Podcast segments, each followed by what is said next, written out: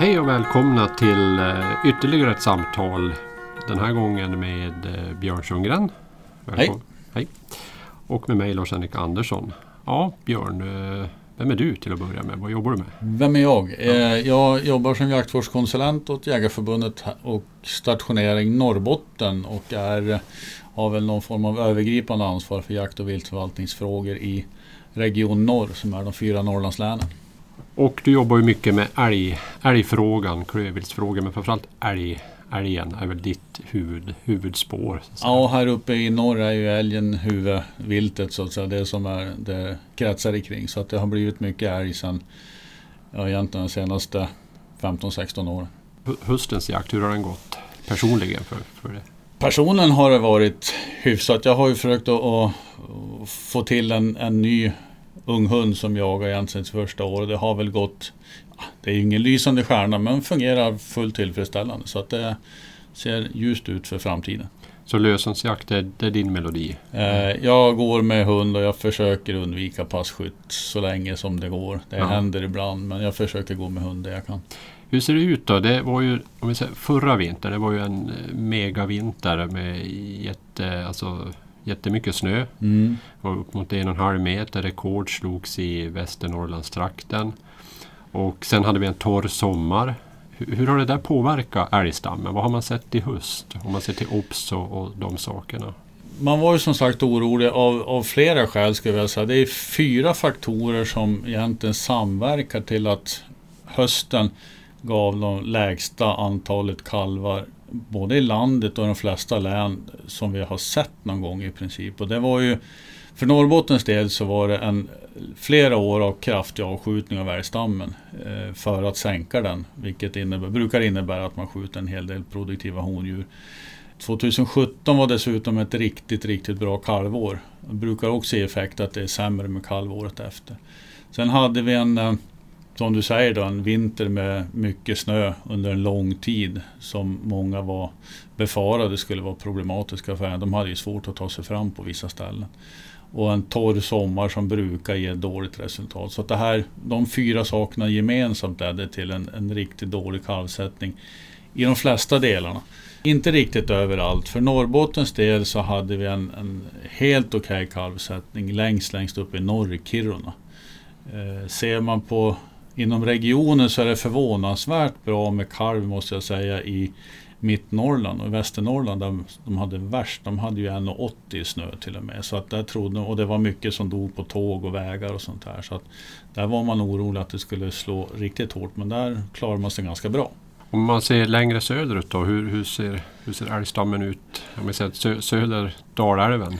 Jag har inte riktigt samma koll på den. Det är ju annat folk som tar över ansvaret där nere. Men tittar man på statistiken och det som man har hört i alla fall så är ju eh, stammen totalt sett i Sverige på väg neråt och sänkas. Och det har varit färre kalvar än normalt i nästan alla län.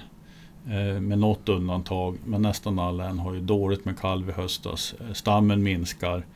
Och eh, rapporterades generellt sett små kalvar. Det är ganska normalt efter en sån här torr sommar. Det var ju egentligen torrare ju längre söderut man kom också. Så att små kalvar generellt sett, lite kalv och en vikande älgstam i stort sett överallt. Man kan inte säga att eh, den tuffa vintern och torra sommaren har liksom den har inte gett jättestor påverkan på, på älgstammen vad vi kan se hittills i alla fall. Nej, det är ju inte så att den slogs ut på något vis. Eh, att vi hade lite kalv, det är förstärkning av en nedåtgående trend som vi har haft ganska lång tid totalt sett i Sverige med minskande antal kalv per hondjur. Eh, samma sak, älgstammen har ju minskat under en lång följd av år medvetet för att vi är överens om att sänka älgstammen i landet. Eh, så att det här är ytterligare en liten extra effekt så att säga höstas på en redan befintlig trend. Finns det någon fara med att, att det blir en för brant dykning nu i älgstammen? Att, att vi skjuter lite för, för tufft när den, när den ska ner? Eller? Ja, det får man ju titta från område till område. Där är det ju svårt att dra några generella växlar överallt. Utan där får ju varje älgförvaltningsområde titta på det. För det görs ju nya planer nu. De börjar ju sätta sig och diskutera dem nu. Men det är klart att med en, eh, om man nu tittar på eh, Norrbotten till exempel. Där har man en vikande stam ganska tydligt. Och man har under, när man tittar på avskjutningsstatistiken för Norrbotten är ju den jakten avslutades i november, statistiken börjar bli färdig. Där har man skjutit förvånansvärt mycket vuxna ska jag säga. Med tanke på diskussionen som var om att stammen viker så har man varit eh, ganska aktiv och skjuta vuxna djur. Man har fyllt planerna på ett väldigt bra sätt vad gäller vuxna djur. Eh, och eh, dåligt kalvår i år. Allting tyder ju på, om man tittar på historiskt, att en torr sommar brukar ge en dålig kalvsättning året efter. Så vi hade dåligt med kalv i år, vi kommer troligtvis få dåligt med kalv nästa år. Så jag tror att man kommer sänka älgstammen ganska rejält. Eh, eller man kommer se det när hösten kommer här. Sen om man är nere på rätt nivå eller inte, det är en diskussion man får ta i respektive förvaltningsområde. Mm.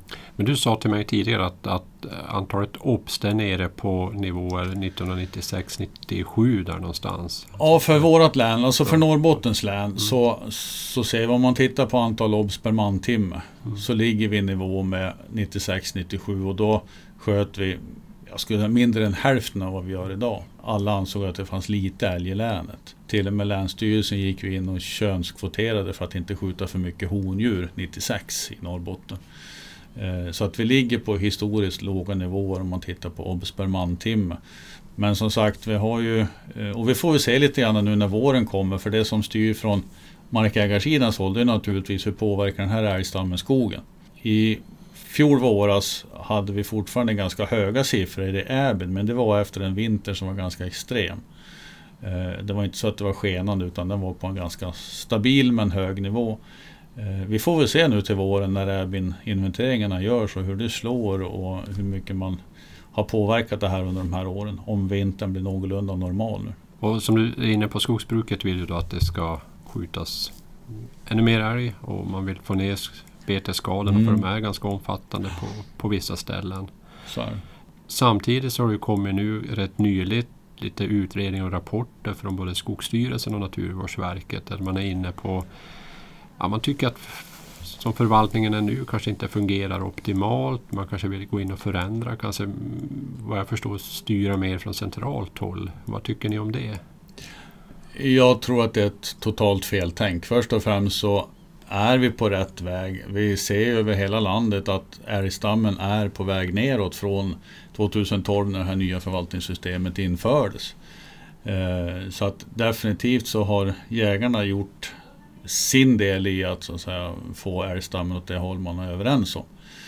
Eh, nationella styrningar på lokala problem brukar aldrig vara bra för det är så mycket som skiljer sig från ställe till ställe och förutsättningarna skiljer sig på all, många olika sätt. Att jag tror inte alls på någon nationell styrning och jag ser en del av förslagen som man egentligen, hade man tittat på eh, hur de här förslagen har slagit när man har prövat dem skarpt läge så inser man att de ja, det finns en del tankar som det inte finns grund för. Bland annat det här med fri kalvjakt. Det sägs ibland att det här ska lösa problemet om man släpper kalvjakten fri. I Norrbotten så hade vi ju fri kalvjakt från 1999 till 2012. Och det enda vi såg då det var att kalvavskjutningen, kalvandelen i avskjutningen sjönk stadigt under den här perioden. Eh, och det finns säkert flera förklaringar till det men en som verkar vara, för sen vi återinförde kalvlicenserna i Norrbotten, eller kalvtilldelningarna i Norrbotten, så att de fick det på papper 2012, så har det fram till i alla fall i höst då, när det var lite speciellt läge, så har kalvandelen återigen börjat höjas. Och jag tror att jaktlagen som får ut siffror på papper har någonting att förhålla sig till. Eh, men det finns fortfarande ett visst motstånd att jaga kalv. Och tyvärr är det så eh, kan jag tycka. Framförallt när man tycker att man får lite mindre älg på markerna. Man känner att nu kanske vi måste börja minska avskjutningen för att spara för framtiden. Då finns det en alldeles för stor tendens att man sparar kalv men man jagar på på de vuxna djuren istället för tvärtom. Vill man ha en säkrad stam för framtiden, en produktiv stam, så är det ju bättre att ligga på och trycka på med kalvavskjutningen men kanske avstå från att skjuta någon av de vuxna som producerar redan nästa år. En kalv måste ju vänta några år innan den kan ge egna älgar så att säga. Det var någon som sa, eh, när man diskuterar det här med att eh, jägarsidan och markägarsidan kommer nog aldrig att kanske komma överens om, om, om det här. Kan det inte vara bra då att liksom man från centralt håll går in och, och pekar med hela handen så att det här, det här ska skjutas. Ja, alltså det, problemet är att man kan ju aldrig... Eh, jag satt och lyssnade på någon föreläsning för ett antal år sedan, en amerikansk viltforskare som sa att man kan alltid lagstifta och bestämma om att skjuta mindre djur. Men det finns ingen som kan lagstifta om att skjuta mer. Utan det är ju faktiskt jägarna som på, på sin fritid och, och tar det här för att man tycker det är roligt. Det är inget arbete som man kan beordra någon ut att göra utan det här görs utifrån att folk tycker det är trevligt, tycker det är roligt, vill ha bra mat i frysboxen, träffa bekanta, eh, ha roligt med hundarna i skogen och så vidare. Och, mm. eh, det här måste, de jägarna, de som faktiskt utför den här eh, jakten måste känna en delaktighet och förståelse för och acceptera eh, varför ska vi skjuta de antal älgar vi skjuter. Eh, och det här är väl, när man tittar på den forskning som har gjorts på den här älgförvaltningen som nu har varit igång då i 6-7 år. Så visar ju det också att den stora bristen är egentligen förankringen ute bland jaktlagen. Man tycker att man har förankrat i älgförvaltningsgrupperna men de är ganska få människor. Utan för att få genomslag på planerna så måste man förankra och få förståelse hela vägen ut i jaktlagen. jag tror där, där är man nog inne faktiskt på, på nyckeln till det hela. Att, att få, för som du säger, det är ju jägaren på passet och jägaren med hunden som ytterst är älgförvaltningen på något sätt. Som avgör om här, den här älgen ska fällas eller inte. Ja, jo, man kan skriva mycket på papper ja. om att man inte ska införa restriktioner. Men någonstans så finns det ju den jägaren som kröker pekfingret och faktiskt avlossar skottet det är ju den som avgör i slutändan om det ska skjutas älg eller inte. Jo, för, för, för det jag märker också det, det, när man pratar med jakt och många av de kanske lite äldre och ja, även mig själv, man är ju fast i det här med man fick en tilldelning av Länsstyrelsen. Oh. Det här skulle skjutas och så är det ju inte idag utan nu jobbar man med måluppfyllelse i älgskötselområden så det är ett litet annat tänk. Så är det. Mm. Kan det vara så att det, det har man måste ge den här nya älgförvaltningen kanske lite mer tid också att, att sätta sig. Ja men det tror jag definitivt. Mm. Och som sagt vi har ju under den här perioden sedan vi fick den nya älgförvaltningen så tryckt ner stammen. Den är ju på väg neråt. Sen så i vilken takt den är på väg neråt och till vilken nivå. Där har vi kanske lite olika syn mellan markägargrupper och jägargrupper. Som dessutom i många fall är samma personer. Man måste ju komma ihåg det i älgförvaltningen också. De flesta som jagar, eller väldigt stor andel av de som jagar äger ju egen mark. Och de som sitter som markägarrepresentanter är ju oftast intresserade älgjägare. Men man jobbar utifrån och man, man debatterar utifrån olika förutsättningar och vem man företräder och så vidare. Så det får man ju ha respekt för. Annars skulle inte modellen behöva byggas upp som den är. Nej, och sen tror jag också att man är inne, alltså man tänker mycket i det egna jaktlaget utan att se liksom vi ingår i ett älgskötselområde. Man, man är väldigt kan jag tycka ibland en del jaktlag fixerad vid den här rågångsgränsen. Och, ja, det, det lever kvar fortfarande. Lever kvar. Jag tycker att det luckras upp mer och mer. Jag tycker att det, och, och det här är Sen är det ganska stor skillnad upplever jag i alla fall på de älgskötselområden som är rena bolagsmarker där man har arrendejägare. är ju en ganska annorlunda eh, verklighet än de som har skötselområden med privatmarkägare där de privata markägarna också utgör en stor del av jägarna som jagar på marken. Så att där blir ju diskussionen ännu mer så nära varandra. Om vi glider in på det här med, med jakttider och nu är jakten här uppe avslutad. Eh, men söderut så pågår den till, till och med sista februari mm. på en del håll. Eh, är det rimligt att jaga älg så länge? Behöver man så lång jakttid?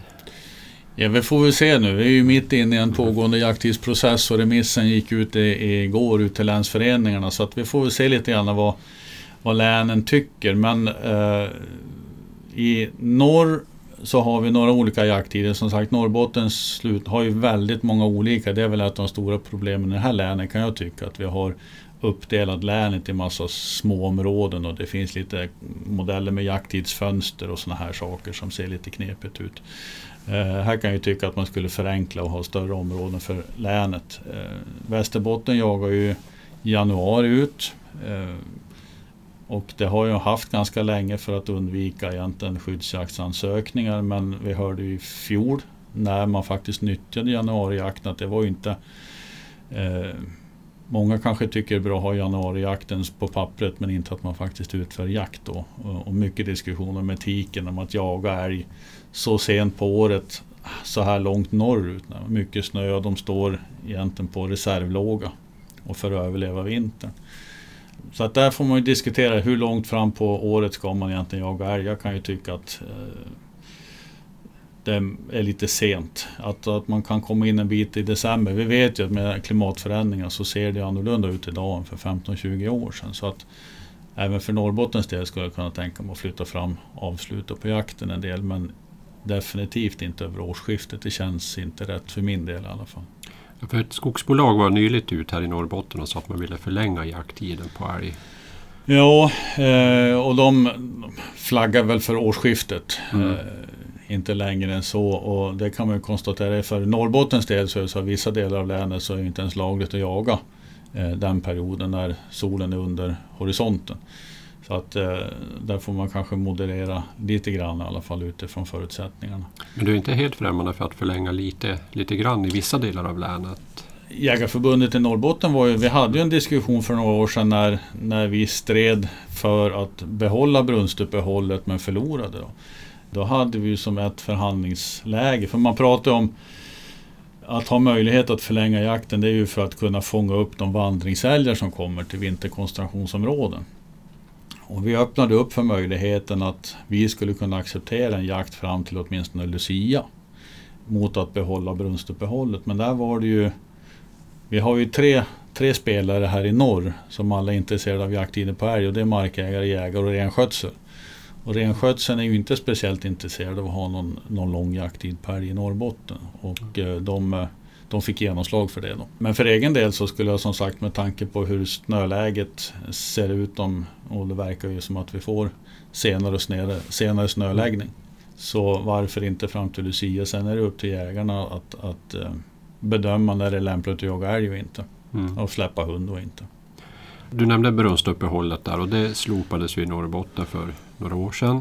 Och nu är det het diskussion i Västerbotten för där trycker framförallt skogsbruket på för att där vill man också slopa det.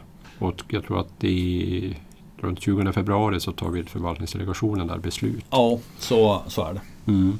Och, jag tycker att som sagt återigen det är ett, ett feltänk. Eh, vi har ju sagt att vi vill ha brunstuppehåll, ett fastställt brunstuppehåll. Vi har bra data från våra GPS-märkta älgar under många års tid när den absoluta högintensiva eh, brunnsperioden är i Norrbotten. Och att då avstå jakt på älg under den perioden det ligger i linje med både Naturvårdsverkets riktlinjer för hur man sätter jakttider och eh, etiken i jakten och så vidare. Att viltet ska vara fredat under brunnsperioden i möjligaste mån i alla fall.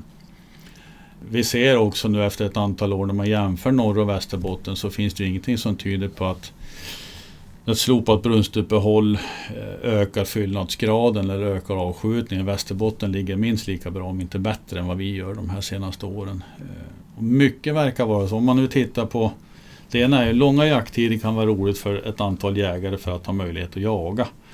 Men ska man reglera älgstammen så gör man det effektivast de dagarna man är ute mycket folk samtidigt i skogen. Och det vi ser från Västerbotten och det vi hörde från framförallt Överkalix som var egentligen först ut och testade av det här och att inte ha brunstuppehåll. Det var att Normalt sett så har man en jaktpremiär där man samlas hela jaktlaget, alla ute i skogen samtidigt under september. Ett antal tillfällen, en vecka eller ett par helger. Sen kommer brunstuppehållet, alla är hemma och sen så börjar jakten om igen i oktober. Man får en ny premiär där alla i jaktlaget är ute samtidigt och får en effektiv jakt under en eller två helger. När man slopar brunstuppehållet, nu är det så att det är många jaktlag i Norrbotten som tar ett brunstuppehåll på frivillig väg. Men det uppenbarligen är så att vi får ingen ny premiär, det vill säga vi får ingen kick uppåt i avskjutningen i början på oktober utan man, man tappar folk hela tiden. Det blir färre och färre jägare ute i skogen och det blir mindre och mindre effektivt. Så att jag tror, och tittar man på siffrorna från Västerbotten jämfört med Norrbotten så är västerbottningarna lite effektivare i september. Skjuter lite mer älg. Sen så har de sitt brunstuppehåll där Norrbotten hinner ikapp och förbi lite grann. Sen får Västerbotten sin nypremiär i oktober och kör förbi oss och sen ligger före oss hela tiden i princip. Men samtidigt också så det finns ju andra viltarter som man jagar lite grann under, delvis under, under brunsten. Varför ska älgen undantas? Om man nu tittar på de eh, riktlinjer som finns från Naturvårdsverket och, och, som jag tycker är korrekta och riktiga. Det är att man ska undvika huvuddelen av brunsten. Det brukar pratas om att vi jagar råbock under brunsten men det hävdar jag att man inte gör. För den, är, den börjar den 16 augusti just för att huvuddelen av brunsten är över. Sen lyckas man locka några råbockar med hjälp av lockpipor för att det alltid är några som är lite sugna och inte kommer till. Men det är liksom brunsten är avklarad. Sen har vi andra som av andra skäl, till exempel vildsvin där man inte riktigt vet och de kan brunsta lite när som helst och där måste vi jaga på grund av andra skäl. Så att där, där får man göra ett undantag på grund av att viltet fungerar som det gör. Men eftersom vi har så pass bra data på älgarna i norr. Vi vet när de brunstar, när de har sin huvud, huvudsakliga brunstperiod. och Det är en ganska kort period. Så kan man spara dem på det viset. De kan brunsta i fred. Och vi vet ju att Finland till exempel, de, de eh, jagade ju tidigare under deras brunst. Men de har gått ifrån det på grund av att de utifrån den forskning de har hänvisat till i alla fall ser att kalvarna blir mindre. De hänvisar till att det blir fler ombrunstningar om man jagar under brunst och så vidare. Så att jag tycker det är korrekt att har man möjligheten så, så ska man låta djuren brunsta i fred helt enkelt. Och en annan sak med det där med brunstuppehåll som eh, när man jagar småvilt så var det ganska skönt att det var ett antal dagar där man visste att nu är det fritt från älgjägare i skogen. Nu kan jag jaga vart jag vill. Det får jag hur som helst skulle kunna göra men, men alltså man vill ju inte vara där, där älgjägarna huserar och, så. Ja men det har vi. Det finns ju, det, det är ju som sagt småviltjägarna och de som har, alltså hundklubbarna är också mm. intresserade av jaktprovsmöjligheter. Både småviltshundar och även älghundar. Men småviltjägarna har vi haft ganska mycket eh, tryck från att man vill ha ett brunstuppehåll. Och det är som du säger att man från jägarsidan, eller från, från älgjägarsidan och från markägarsidan säger att vi ska kunna jaga tillsammans. Det ska ju kunna gå att dela på markerna och det är ju stora marker. Och i grunden så är det ju korrekt. Men eh, det, jag jagar ju även småvilt med hund och det man möts av det är ju att när det pågår älgjakt så får småviltjägaren stå med mössan i handen och be om lov. Vilken del av marken får jag gå på? Vilken mm. del använder ni idag för älgjakt? Under brunstuppehållet så kan man välja själv och bestämma på morgonen bara fara iväg och gå var som helst.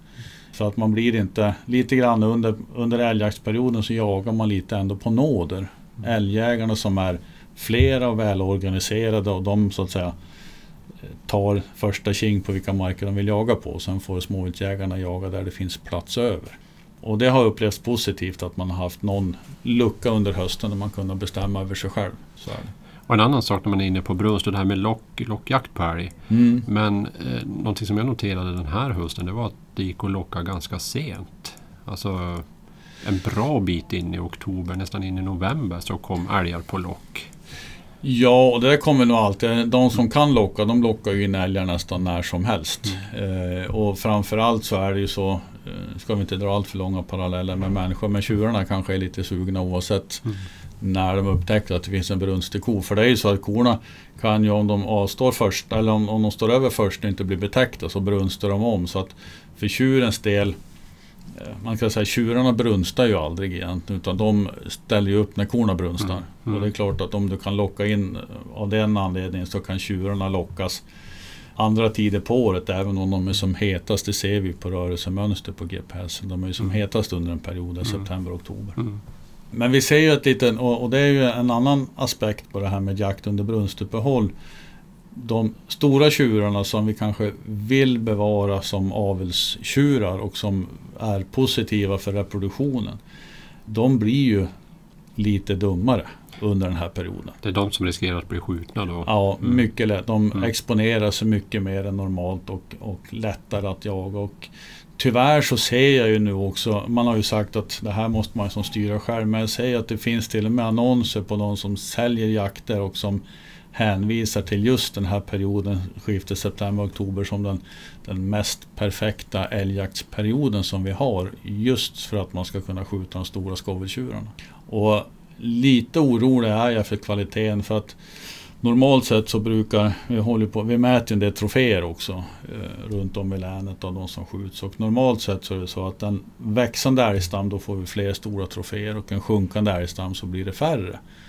Men det känns som i år, trots att vi vet att vi har en sjunkande älgstam, så är det ändå rapporter om ganska mycket stora tjurar som är skjutna.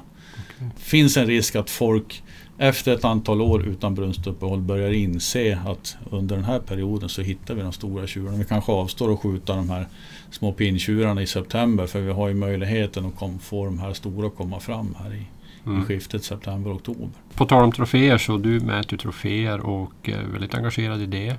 Men det tänkte jag låta bli en liten cliffhanger. Vi, ja. vi får ta det nästa, nästa ja. samtal. Tänkte mm. kunna kanske prata lite grann om, om trofémätning och hur det går till och Just. så vidare och vad man ska tänka på om man skjuter en fin trofé. Jo, ja, men det låter bra. Ja, då rundar vi av och så säger jag tack så mycket Björn. Ja, men tackar.